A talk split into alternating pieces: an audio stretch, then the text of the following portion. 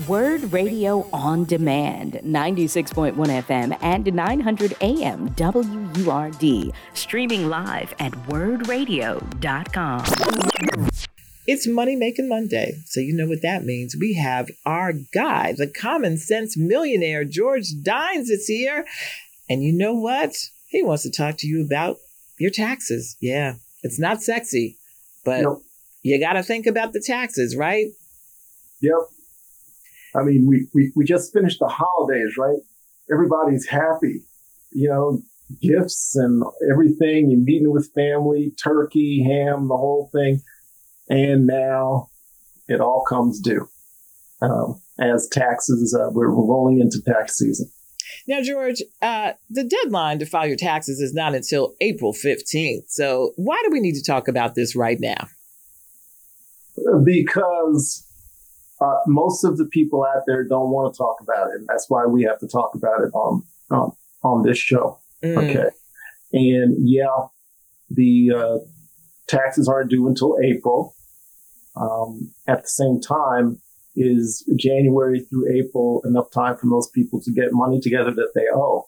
mm. And, and, and the, the biggest issue is people have no idea what they owe right now. And they could and they should. Mm, Right. So it, it's it's it's very uh, it's going to be very stressful for folk. Now, a, a lot of times people will say, "Oh, well, that's fine. I can file an extension." Uh, the problem with that, there's no problem with filing an extension, but the issue is that what people don't understand is connected to that is paying your liability at the time of the filing of the extension hmm because if you don't, then you're you're you're going to get a small penalty and interest that's due. So things start to compound as they do in the rest of our financial lives when we we don't handle it. It compounds, and you end up owing more. Then you start thinking about a payment plan. Then you start worry about some people who cannot afford to not have filed their returns because their job is probably checking to see if they're current with their taxes. Uh, there's a lot of uh, government jobs that do that as, as well as if you're doing it, any kind of financial support for folk, they will look to see if you filed on time, uh, if, and if you have paid on time. Wait, you, you so wait, well, well, hold up. Now you're telling me that if I'm going for a job, that they're going to be checking my taxes? Uh, some jobs will, yes, Mm. uh, especially if you're working in certain government positions. Well, that's a also also if you're working in a financial position uh, you know not paying your taxes on time is a uh, fraud flag Okay, well, that sounds significant. So, what is it that we need to do right now then in order to start figuring out uh, our tax situation? Of course, we know that there are people out here that file early because they want to get their refund check early. Uh, it is almost February. That's another thing. So, you've got really all of February, uh, all of March, and then half of April. So, it really isn't that much time when you think about it. So, what do we need to start doing right now? well you, you've got two segments of the market here there's one segment of the market that files in january hmm and those tend to be folk who uh, may be single with children and they may be getting child tax credits or other uh, tax uh, benefits to filing early. And I've, I, I know we've all seen the situation where people get, they go to a tax person, they know they're going to get a refund of say $5,000 and they get a card and that card allows them to spend money. Uh, so out of the 5,000, they may get 3,000 up front. Mhm. Okay. Uh, that, that is a, a, a huge market. Um, and so those returns are typically finished by the end of February and folk have gotten that advance money and, you know, then they're just waiting for the check to come from the IRS on the balance. So, George, Now- is that a good thing? Should you be uh, one of those people who files by the end of uh, the? Well, you don't have too much time if you're trying to file by the end of this month because February starts as of Wednesday, I believe. Yeah. So, if you're talking about filing in this first phase, uh, let's say you file before February 15th in order to get that little bit of uh, a boost from a check that you can or a card that you can use. Is there any reason why you shouldn't go ahead and try to file as early as possible? Everyone's situation is different. Sure. I choose not to participate in that system. And the, the reason that I do not is because I see what the fees that are being charged. Mm. You're going to have to pay the tax person the fee and then they're going, you know, you're going to have to pay, you know, there's interest and costs to getting that, that you're going to have to pay the company providing that upfront loan. Right. So, um, I, I don't participate in that market uh, and I get a lot of criticism for that. But I think that some, in some ways, sometimes that people are taking advantage of, of folk, which I, I just don't think is correct. Um, the, the bottom line is that right now a lot of people are kind of scared about what they're going to see when they file. Uh, they haven't planned for it. Um, uh, for a lot of business clients, it's really recommended that you get a, a comprehensive tax plan, which can actually um, relatively very closely approximate what your tax liability is going to be if there is a tax liability, and you know what you're going to need to do. Now, typically, for the, the, the, the past year, you should have already had a tax plan in place. You should have made quarterly payments to the IRS and to the state uh, that you live in, if your state has uh, taxes. Um, you, you make those payments, and at this time of the year, you're not tripping. You're feeling good because you know you've already paid what your liability is, and it's just a matter now of filing the form. Are there any other advantages aside from that upfront cash that you might be able to get to filing early? Uh, I used to tell people uh, no. I, I, I, was firmly like, um, you know what? Uh, do not file early. Just wait because in the, a few years ago, when there were some changes in the system, it took a while for that to get through the system, and the automated tax folk, you know, uh, software was trying to keep up with the changes. Uh, I tell people now, try to file as early as possible. And, and the reason I say that is because there's so much fraudulent activity out there. Um, at this time of year, people's uh, social security numbers are flying around. They're, you know, they're, they're in offices. They're, you know, if you're going to any of the popular service providers, uh, you're giving up everything. Mm. Okay. You're giving up you're you're giving up your social security number, right. the names of your kids, social security number of your kids.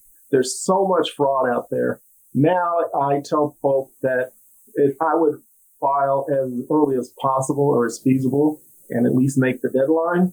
Um, however, there are still some people that have complicated tax issues where they may extend or file an extension because they're waiting for certain documents or you're trying to make a determination about how much money that you're going to contribute to a pension plan. If you have a business, you, you wait. Other than that, uh, I would really recommend that you not wait and file. There's just too much uh, fraudulent activity going on.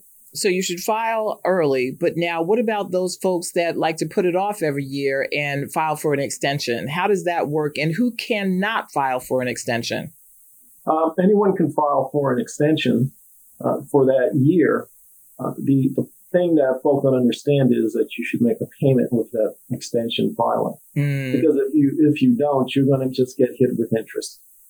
Um, there's uh, uh, some clients I've worked with. Uh, we talk about the uh, first time penalty abatement. However, I, I, think a lot of people have heard about this that you can get your penalties and interest abated. Blah blah blah. No, I don't think I don't think everybody has. So why don't we explain that? okay, it's like the, the IRS gives you uh, uh, you can make one mistake, okay, and they will not hit you with further penalties on something if you're late or you forgot to file or something like that. Uh, so you can use that, but I tell people you should use that before you're about to, you know, deal with an issue that's so large that is going to be uh, debilitating to you. Right. So, so we use that uh, first time abatement only for special situations. Uh, it's there, but you don't want to be in that situation in, at, at, any part of the year anyway. So uh, it, it's it's um, you know it's, it's, people have to make a judgment call. Uh, it's these, these are very difficult decisions for people. Also, the, one of the main reasons is people are trusting of the professionals they work with while they may not understand what underlies what's going on with their taxes. Right. And so I think it's a professional's role to spend some extra time with folks and say, look, this is what you could have done to fix your situation, but you need to do it like now for the coming year so you don't repeat next year. A lot of people don't want to do that because that takes extra time and you don't necessarily get paid for that. Um, I just believe that you know, we we need to provide a higher level of service. Um, the, the, industry needs to prepare a higher level of service for people to avoid all of the penalties, interest, the, the whole deal and, and also in terms of people who haven't filed for multiple years. I was just going to ask you about the folks who are every single year running scared because years have now piled on. They have not filed. At this point, I'm sure the thought, the mindset is, well, if they haven't found me to this point, I'll just keep rocking with not filing these taxes. But what happens when you don't file? Uh, and how do you make that up if it's been years when you haven't filed? They're going to find you. The, the reason I can say that with, uh, with a, a sense of assuredness that this is going to happen, okay? They're going to find you with all the money that they've received from the federal government. They now have upgraded all of their electronic systems, their database systems, and they are just basically programming queries to search through the system to find who has not filed. If you have not filed, you have got to do that as soon as possible. Okay. And um, look, uh, there are folk out there who have not filed for three, four, five years. Or more. Or more. And eventually they're going to come and get you. And it's going to be a, a nasty letter and it's going to indicate that well, guess what? You didn't file in 2013. Here's, here's your tax liability because remember, at a, at a high level, the, the IRS has access to all the money you've made. Right. Every W 2, every 1099 issue. They have all that. So if you don't file, they will file for you. But their filing will not include any of the allowable deductions that you can have against that income. Right. Okay. And so you, someone, 2013, you're going to say, oh, the IRS sent me a letter saying I owe $15,000. Okay. That's penalty, interest, and tax. Okay.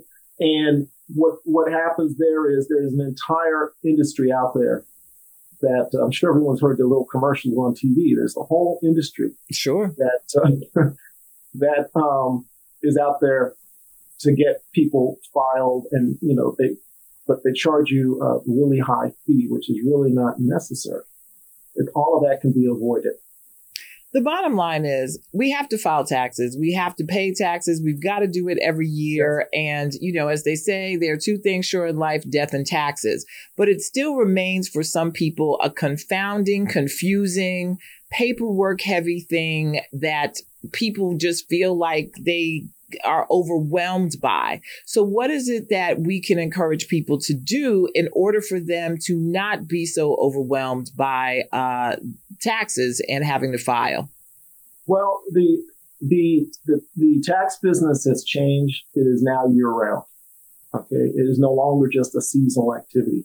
If you're dealing with a, a business that opens up in January and then shuts down in April, you got a problem no, you've got to be able to find someone who can help you and work with you over time to get the issues taken care of. The that's the, that's the unfortunate part of this. That yes, you know, the longer you wait, the worse it's going to get, and any type of abatement that you could get is really going to not help you very much because of the potential that you owe so much money. Now, the, the, the other part of that is uh, when you're working with someone they've got to work with you very quickly because you, you, you never know when the hammer is going to come down. And if you have a job, then, you know, then we'll, you'll have your earnings taken from them. And there are certain things that they will force you to do in order to get that money back to the government. Like, uh, can I give one example? Sure. Like, if, suppose you owe, say, over three years, you owe twenty, twenty-five thousand dollars. Well, they will say, well, we'll do a payment plan with you. Okay. And you get on the payment plan, but guess what?